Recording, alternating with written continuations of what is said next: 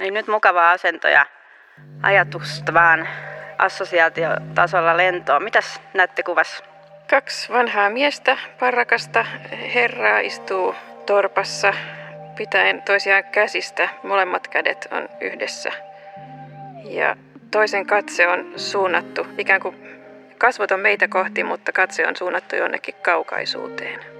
Tässä on tämmöinen jotenkin aika tietyllä tavalla ylevä tunnelma, vaikka nämä selvästi on tämmöisiä maalaismiehiä, tuolla jotenkin aurinko ulkoa vähän niin kuin luo semmoista hohdetta heidän ympärille. Ja sitten tietenkin tällä kuva alalaidasta huomataan, että se on Koe Stolberin kuvaamossa ja siihen on sitten käsin kirjoitettu, että uhut, jamaset.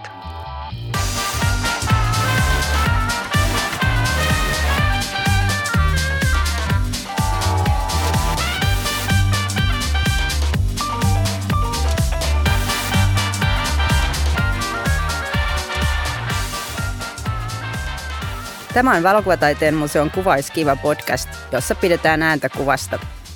Tänään me mietitään sitä, milloin valokuva on totta ja milloin ei. Eli pitäisikö sanoa, että on fake news. Sitten me varmaan kyllä puhutaan vielä kuvamanipulaatiosta, uskoisin, lavastetuista tilanteista ja Instagram-filttereistä, koska meillä on täällä vieraana yliopiston tutkija, tohtori Eemeli Hakokengas. Onko sulla joku muukin titteli vielä? No titteleitähän nyt aina, aina voi keksiä yliopiston lehtori ehkä vielä lisäksi. Kiitoksia kutsusta ja hauska olla täällä.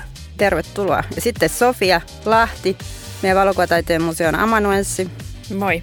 Ja minä olen Erja Salo, juontaja, jolle jokainen uutinen on totta.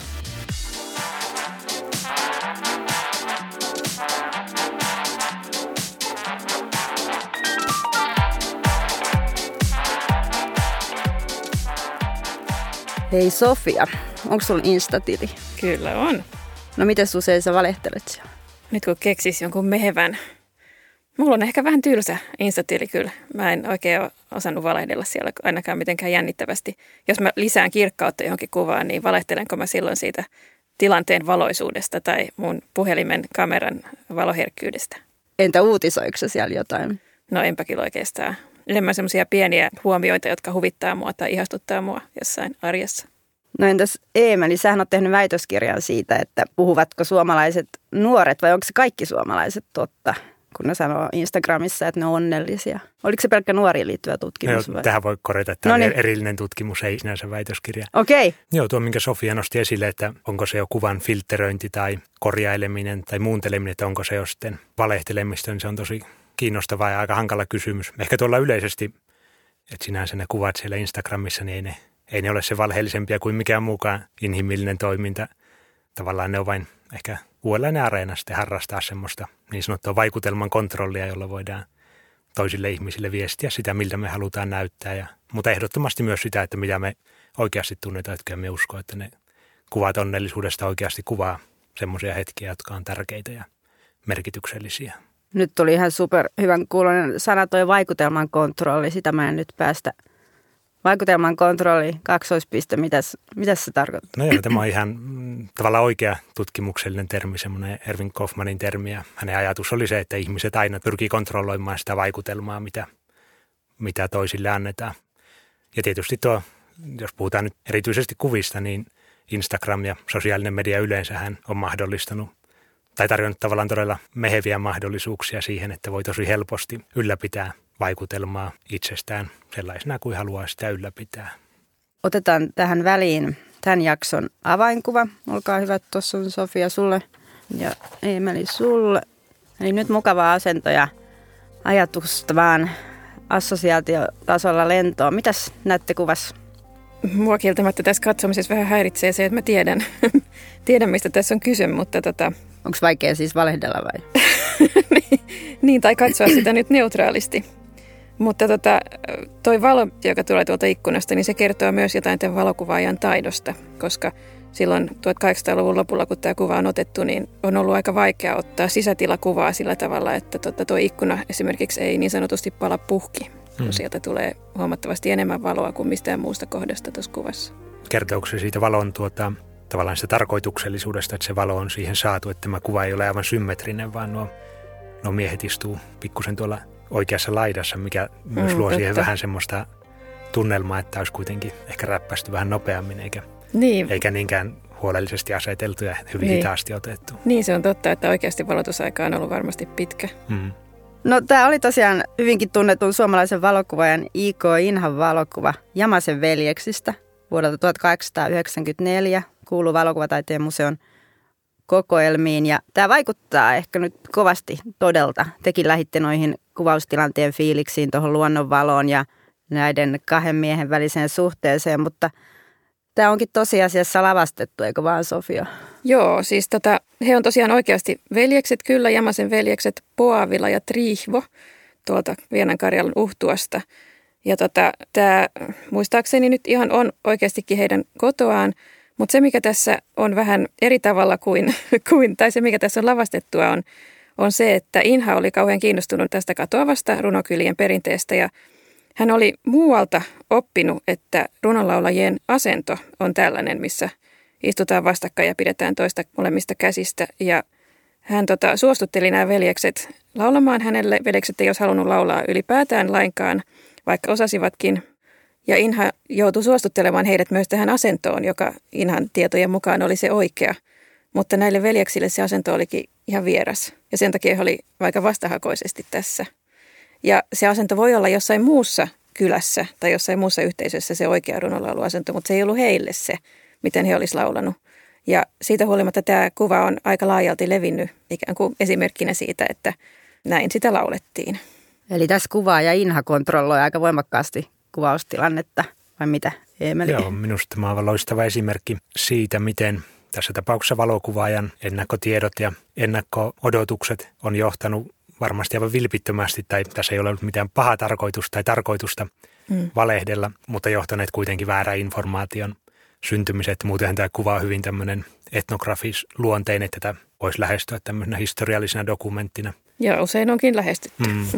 Ja tavallaan tästä samasta on paljon keskusteltu, vaikka mm. varhaisten antropologien, heti kun kamera keksittiin, niin tavallaan tuolla antropologiassa ja myös sosiologiassa hoksattiin, että tämä on todella hyvä väline tutkimuksen kannalta, koska voidaan tallentaa tilanteita ja sitä kautta saada aidompi käsitys jostain tavoista tai muista kuin verbaalisella kuvauksella. Mutta valitettavasti, kuten tässäkin tapauksessa, monesti tutkijoiden ennakko-oletukset sitten jyräsivät ehkä ne lainausmerkissä todellisen tilanteen ja tutkijat sitten järjestivät todellisuuden sellaiseksi kuin he halusivat sen nähdä tai sellaisena kuin he olettivat sen olleen tai olevan. Joskushan näissä kansantieteellisissä kuvauksissa järjestettiin myös ihan vain sen takia, että se tilanne ei niin kuin luonnostaan olisi sillä hetkellä ollut kuvattavissa, kuten just Inhan täällä samalla seudulla halusi kuvata perinteisiä häämenoja. Mutta ei ollut kellään nyt häitä sitten meneillään just silloin, joten ne järjestettiin sitten Inhaa varten. Eli siinäkin on sitten ehkä ainakin ripaus sellaista Kyllä, ikään kuin kyllä ja varmasti tuota, epäaitoutta. monissa hyvin tavallaan käytännöllisistä syistä, Niin. kun ei ole saatu siitä oikeasta tilanteesta, vaikkapa nyt sitten uutiskuvaa, niin sitten ollaan voitu esimerkiksi pyytää vain ihmisiä menemään siihen tapahtumapaikalle tai, tai muuta tavallaan pienin teoilla vastaa sitä kuvaa ilman sen suurempaa tavallaan tausta-ajatusta. Tai mitään harhaan Niin, johtamisyritystä niin. varsinaisesti. Mutta niin. että ollaan ikään kuin vahingossa ehkä sitten luotu epäaitoja tilanteita. Joskus tulee mieleen ihan noissa arkisissakin rituaaleissa, mm. sukujuhlissa ja muissa, kun yritetään Niin, saada niinpä. sitä. Joo, no, ne on kyllä ihan hyviä esimerkkejä, että jos halutaan kuva hääjuhlissa kakun leikkaamisesta ja se kuvaaja nyt ei satu olemaan siinä just sopivalla paikalla, niin sitten leikataan sitä kakkua niin monta kertaa Mm. tai hääpari on jähmettyneenä siihen niin kauan, että Harvemmin tulee kuitenkaan sanottua, että toi on fake news, jos niinku tavallaan leikkaa leikisti uudelleen sen hääkakun palan. Milloin sitten sanotaan fake news? Mikä tämä termi oikein on? Ehkä tavallaan siinä fake newsissa voi erottaa kaksi erilaista. Että voi olla tuommoinen tahaton aivan vilpittömästi syntynyt väärinkertominen tai totuuden muuntelu, mutta ehkä miten yleisemmin fake news tai valeuutinen ymmärretään on tietysti se, että sitä totuutta on tahallisesti muunnettu, kuva on manipuloitu ja pyritty sillä tavoin sitten vaikka vaikuttamaan katsojiin, luomaan joku intentionaalinen uusi todellisuus.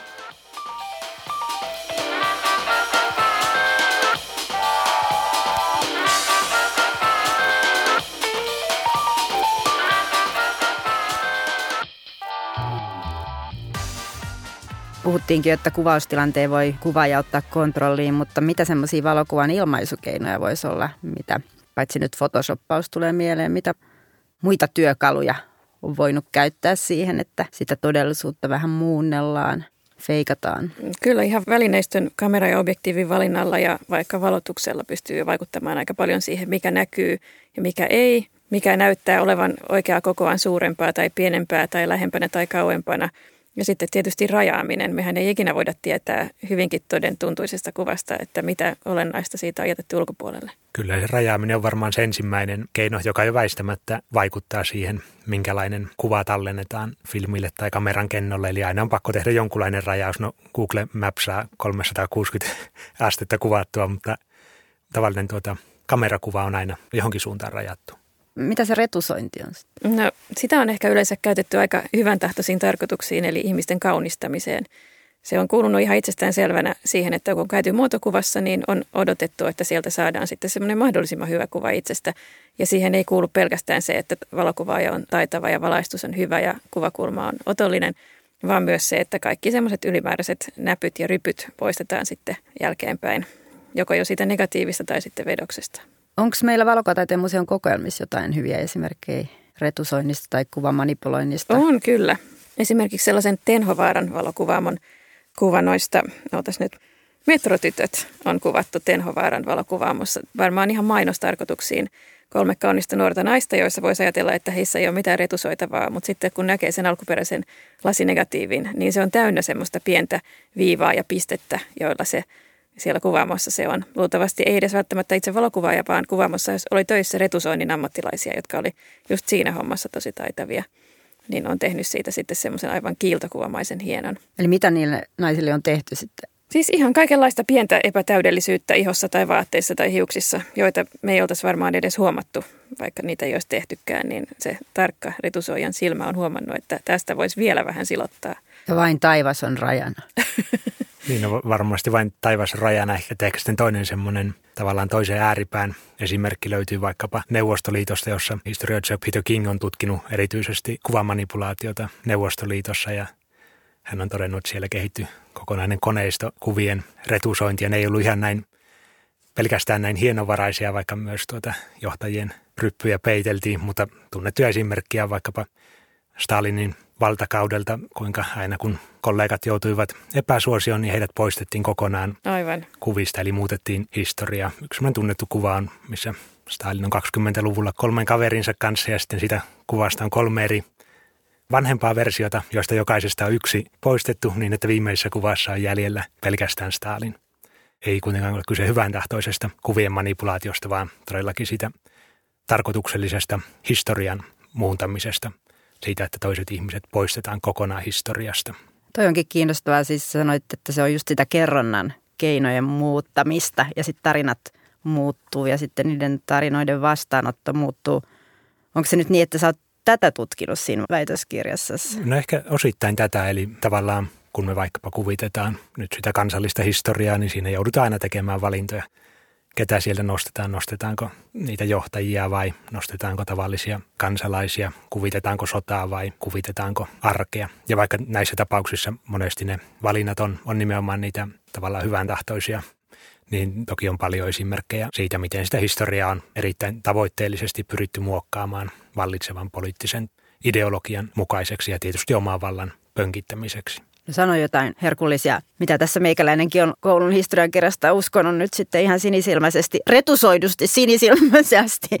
Ja ne ei olekaan nyt totta sitten, tai se on niin kuin valtaa ollut.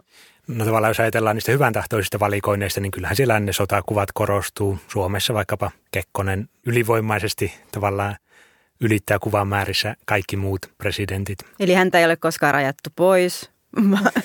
Harvemmin on. Toki hän oli myös henkilö, joka ehkä ensimmäisen kerran Suomessa sillä osasi kunnolla ottaa kuvan mahdollisuudet käyttöön. Klassinen esimerkki on tietysti jo hänen ensimmäisen presidentinvaalikampanjan ajoilta, jolloin luotiin se tarina siitä Savupirtin pojasta ja mökin kuvasta retusoitiin savupiippu pois ja siitä on sitten siitä asti väännetty kättä, että onko hän Savupirtin poika, jos se savupiippu rakennettiin sinne juuri syntymän jälkeen vai vai miten se asia oli. Mutta se on ehkä tunnettu esimerkki. Ja kaikki ne hiihtokuvat ja kalastuskuvat. Niin. Ja... Toki niissä on jo kuvaajat sitten tehnyt paljon tuota itsesensuuria ja valintaa siitä, mitä voidaan kuvata. Ehkä tässä jälleen sieltä Kekko seuraa loppupuolelta tunnettu esimerkki on kuva, jossa häntä talutetaan takaisin Tamminiemeen, minkä sitten tuota, julkaisua varmasti mietittiin aika huolella. Mulle tulee mieleen vielä yksi kekkoskuva, jossa hän istuu, se oli tota Kajuns Hedenströmin kuva vuodelta 1974 ja se olikin valittu muistaakseni siinä vuonna vuoden lehtikuvaksi, jossa Kekkonen istuu yksinään kirkon penkissä ja tausta on kokonaan tumma ja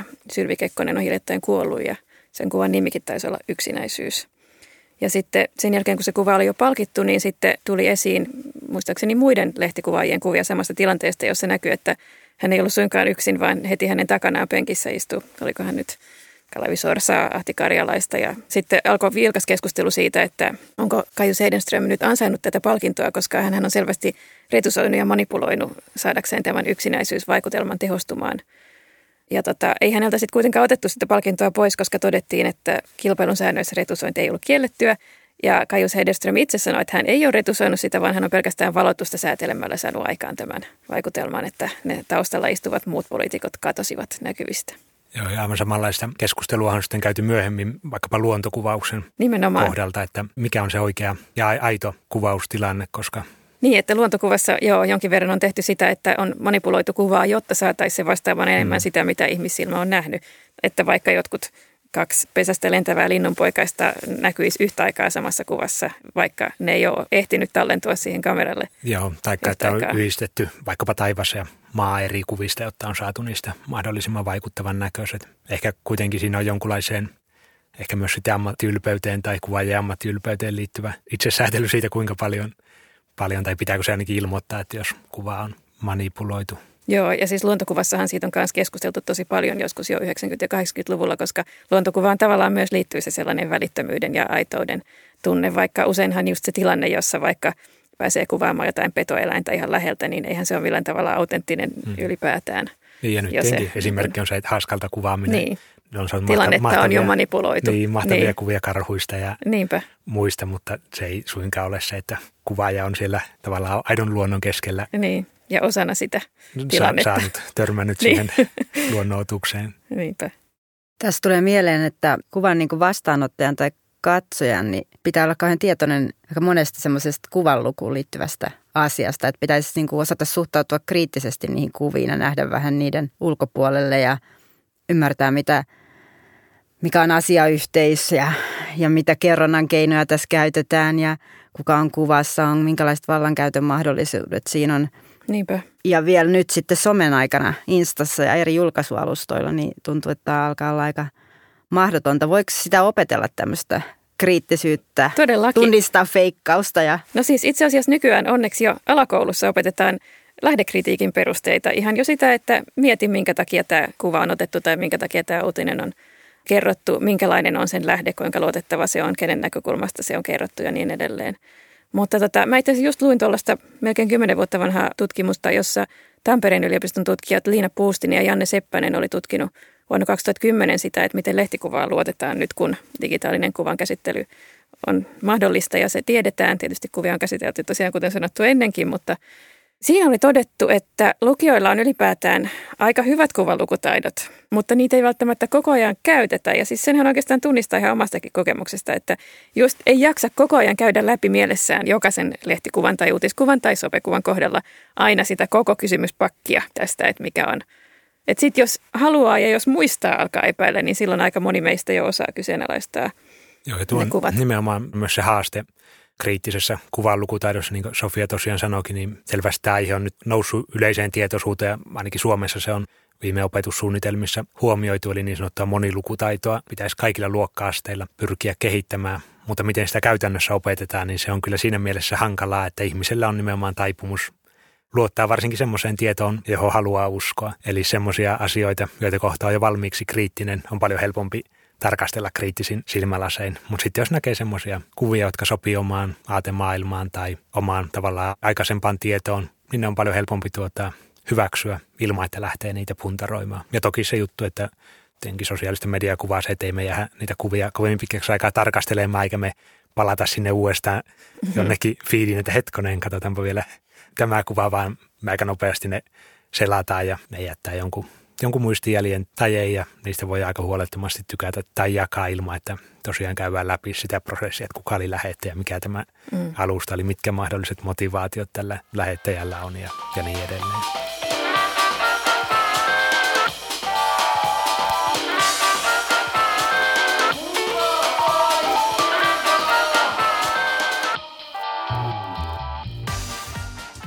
Hei, otetaan tähän väliin meidän valokuvataiteen museon äänitearkistosta pieni pätkä. Eli valokuvaaja Reijo Porkka haastattelee toista valokuvaajaa Eino Mäkistä vuonna 1977.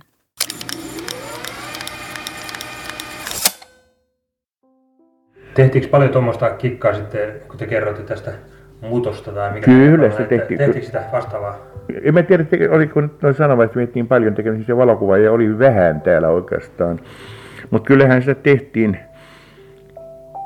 40, yli 42 ilmestyi vielä sitten suuri lottakirja ja välirauhan aikana siis 40 kesällä ja talvella 41 niin minä olin valokuvaamassa näissä linnantustöitä siellä ja siellähän tehtiin sitten näitä rintamakuvia sitten rauhan aikana linnutushommista. Valkoisia lottia valkoisen lumipuvuissa ja niin edespäin. Otettiin myöskin Tuusulan Lotta-opistolta otettiin kuvia ja siis järjestettyjä tietenkin. Eihän siellä voi kuvitella, että tuolla rintamaoloissa voisi tehdä kunnon kuvia. Se on mahdotonta. Tästähän me jo vähän alussa puhuttiin. Järjestettyjä kuvia sanottiin. Ja paljon on puhuttu nyt Kekkosestakin tässä. Tulisiko tuosta sulla Emeli jotain mieleen vielä sotiin tai muuhun niin. kuvatilanteisiin liittyen? Tietysti tosiaan kaikki tuommoiset poikkeustilanteet on tilanteita, joissa tietoa sitten pyritään muuttelemaan kaikin tavoin tai esittämään itselle sopivaa tietoa ja valokuva. Toki otettiin tämmöisen sotapropagandan tai sitten myös oman puolen hengen nostattamisen välineeksi oikeastaan heti, kun se keksittiin. Ja ensimmäisessä ja toisessa maailmansodassa tietenkin oli jo hyvät välineet myös levittää niitä manipuloituja ja valikoituja ja lavastettuja kuvia. Toki sitten myös jo silloin oli ihmisillä kriittistä kuvanlukutaitoa ja on sanottu, että vaikka, vaikka toisessa maailmansodassa niin neuvostoliittolainen propaganda oikein uponnut suomalaisiin sotilaisiin, ettei ne tavallaan lukenut niitä kuvia niin kuin niitä oli tarkoitettu lukea. Tuossa samassa haastattelussa, silloin mä kuuntelin tuota pidemmälle tuolla museolla, niin Eino Mäkinen kertoi myös siitä, kuinka tosiaan tuossa alkuvaiheessa Suomella ei ollut oikein omaa järjestettyä tuota valokuvapropagandatoimintaa vielä. Mutta sitten talvisodan aikana esimerkiksi Life-lehdessä Suomi sai paljon palstatilaa, kun Teres Bonnet, joka kuvasi tota Lifeille, niin hän sai omilla kuvillaan tavallaan maailman sympatiat Suomen puolelle. Mutta sitten rauhan jälkeen tai siinä paikkeilla, niin sen sijaan Lifeissa oli venäläisen kuvaajan kuvia Viipurin vallotuksesta sellaisella otsikolla kuin Natsisota Suomessa. Ja sitten aika tehokkaasti tällä otsikoinnilla taas maailman mielipiteet kääntyivät. Mutta Kuulostaa vielä tosta... klikkiuutiselta. No, joo, niinpä. Mutta vielä, Parhaimmillaan vielä, natsisota Suomessa, niin kuin se meni. Joo, joo, natsisota Suomessa. Mutta mä haluaisin sanoa vielä nyt ennen kuin mä unohdan niin tota, tästä organisoidusta kuvallisesta propagandasta, että vuoden 1918 sodassahan meillä ei vielä sellaista ollut, vaan tota, ne kuvas, jotka pysty ja kuvien leviäminenkin meni vähän miten meni. Valkoisten puolella luultavasti oli vähän enemmän siihen resursseja, mutta tota, kenellä oli jo järjestetty propagandakuvasysteemi, niin saksalaisilla, joilla oli tämä Bild- und Filmamt eli BUFA. Ja siinä vaiheessa, kun saksalaiset tuli valkoisten apuun Helsinkiä vallottamaan, niin siinä vaiheessa viimeistään sitten heidän kuvaajansa tuli tänne. Ja heillä oli myös hyvin tehokas niiden kuvien levittämissysteemi. Ja nykyäänkin niitä on edelleen suomalaisissakin useissa arkistoissa kuvia reiluista ja rehdistä saksalaisista sotilaista auttamassa suomalaisia ja sitten onnellisista voittajista juhlimassa Helsingin valloitusta. Kyllä, siinä mielessä tuo Suomen sisällissota on aivan hyvä esimerkki, että vaikka siinä ei vielä ollut ehkä semmoista perinnettä semmoiselle kuvapropagandalle, niin sen myötä se rakennettiin ja sodan jälkeen ehdottomasti niiden kuvien avulla sitä voittajan totuutta ylläpidettiin ja toisaalta sitten myös säädeltiin sillä lailla, että sitten kun alkoi semmoinen sovinnon haun aika, niin sitten vähitellen päästettiin niitä punaisten kuvia myös vaikkapa koulukirjoihin ja niiden kautta tavallaan sitten uudelleen kerrottiin sitä tarinaa. Miksi tämmöiset valeuutiset ja kuvamanipulaatiot yleensä tuntuu liittyvän tämmöisiin sotiin ja luonnonkatastrofeihin? No ehkä tavallaan jos ajatellaan se vaikuttamisnäkökulman kautta, että pyritään vaikuttamaan mielipiteisiin, vaikkapa nyt kotirintaman mielipiteisiin tai pelottamaan niitä vastustajia, niin tietysti kuvalla lähtökohtaisesti ajatellaan olevan suurempi totuusarvo kuin vaikkapa piirretyllä kuvalla. Ja siihen sisältyy myös suurempi tavallaan emotionaalinen voima, mitä siellä sisällissodassa käytettiin, että niitä kuvia toisen osapuolen tekemäksi väitetyistä raakuuksista käytettiin todisteena nostattamaan sitä vihaa sitten toisia vastaan. Ja samaten toki myös sitten myöhemmissä sodissa.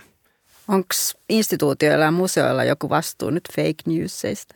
No ainakin se tosiaan, että kun museot julkaisee verkossa ja tuo suuren yleisön käyttöön niitä kuva-arkistojensa sisältöjä, niin että ne olisi mahdollisimman hyvin luetteloitu ja niissä olisi se kontekstitieto niin pitkälti kuin se siellä museossa ollaan saatu selville. Että aina välillä tuntuu, että museoihin kohdistuu vähän sellaista painetta, että pitäisi mahdollisimman nopeasti digitoida ja tuoda julki ja tota, vapaaseen käyttöön kuvastoa, mutta jos sen vaan digitoi ja tuo ilman sitä taustatietoa, niin tota, silloin se voi johtaa sitten väärin tulkintoihin ja fake newseihin. Niin, että kuva ilman asiayhteyttä, se on villi hevonen, se voi laukata ihan mihin tahansa niin, talliin. Tulipa tämmöinen uusi. Nyt tuli uusi. Uusi meta- metafora. Joo. Ja ehkä tavallaan se, että nimenomaan se kuvan päätyminen fake newsiksi, niin se ei edellytä välttämättä minkäänlaista manipulaatiota, vaan se edellyttää vain sitä virheellistä kontekstualisointia, sitä, Aivan. että siihen on liitetty se väärä otsikko. Ehkä se on jopa se yleisin valeuutiskuva, että kontekstista irrotettu tai väärin tulkittu kuva esitetään dokumenttina. Ja tavallaan just sen takia nykyään niiden fake newsien tuottaminen tällä tavalla on yhä helpompaa, koska verkossa on rajattomat määrät kuvia, joita voi väärinkäyttää.